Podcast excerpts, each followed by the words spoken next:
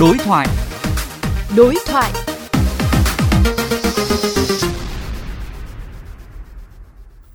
Thưa quý vị và các bạn, chỉ còn chưa đầy 2 tuần nữa là đến dịp nghỉ lễ 30 tháng 4 vào 1 tháng 5. Dự kiến nhu cầu đi lại của người dân bằng đường hàng không có xu hướng tăng cao trong dịp này.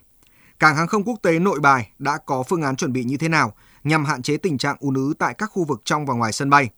Phóng viên Hải Hà đã có cuộc trao đổi trực tiếp với bà Nguyễn Thị Kim Ngân, Phó Giám đốc Cảng hàng không quốc tế Nội Bài về nội dung này.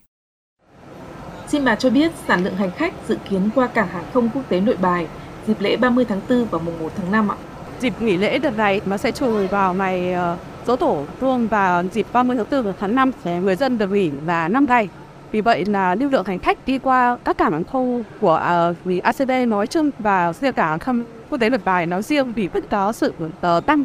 uh, và mặc dù là nó tăng hơn so với những ngày uh, thường và chúng tôi tính toán về cái số liệu thì nó cũng gần như đạt tương đương với cả cái dịp 30 tháng 4 của năm 2019 trước dịch. Nhưng mà nếu so với cả cao điểm hè của năm 2022 thì nó vẫn chưa cao bằng. Dự báo thì có ngày cao điểm nhất thì sẽ đạt được là 96.000 hành khách với 580 lần hạ cất cánh. Trong đó thì hành khách quốc tế đạt là 28.000 và hành khách quốc nội là đạt 68.000 ở cái ngày mà cao điểm nhất. Cảng hàng không quốc tế Nội Bài đã có phương án chuẩn bị như thế nào nhằm đảm bảo an ninh, an toàn trong dịp lễ sắp tới thưa bà?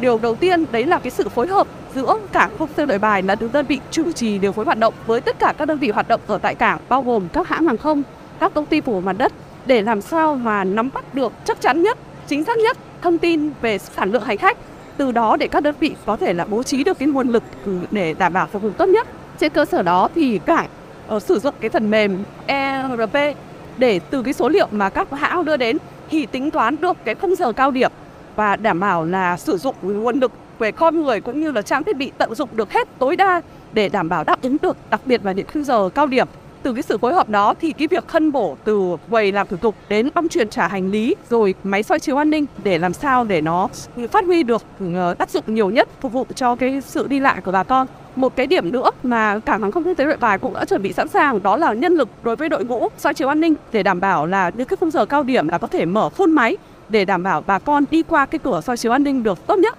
Và thêm một cái nữa là cái việc điều phối cái quầy thủ tục.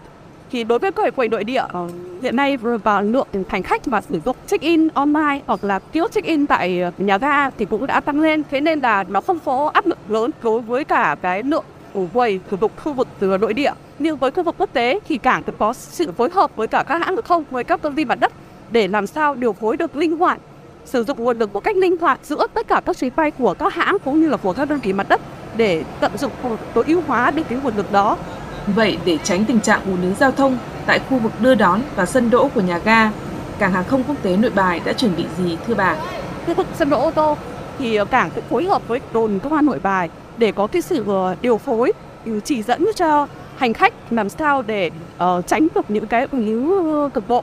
và có những khung giờ cao điểm thì mở thêm toàn bộ với khu vực uh, các cửa sát bé để đảm bảo là thông thoáng nhất cho phương tiện qua lại. Thì uh, hiện nay thì vẫn có cái quy chế phối hợp của ừ, cả không tế nội bài với cả công an thành phố Hà Nội rồi uh, huyện Sóc Sơn rồi công an đồn để làm sao tuần tra này, kiểm tra này và hướng dẫn hành khách. Khi mà họ dùng những phương tiện giao thông ấy là họ có thể biết được những cái luồng tuyến, làm sao để đảm bảo là tốt nhất,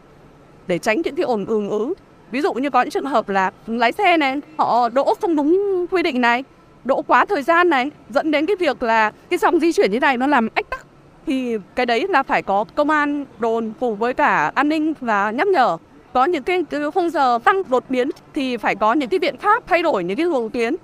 để làm sao mà có thể giúp cho phương tiện được thoát đi mới nhanh nhất và một cái nữa là chúng tôi mong muốn là hành khách sử dụng những cái phương tiện công cộng để tránh cái việc là sử dụng quá nhiều phương tiện cá nhân gây áp lực lên khu vực nhà ga và có thể là sẽ khó khăn trong cái việc tiếp cận nhà ga để mà vào cái khu vực làm thủ tục. Vâng, xin trân trọng cảm ơn bà.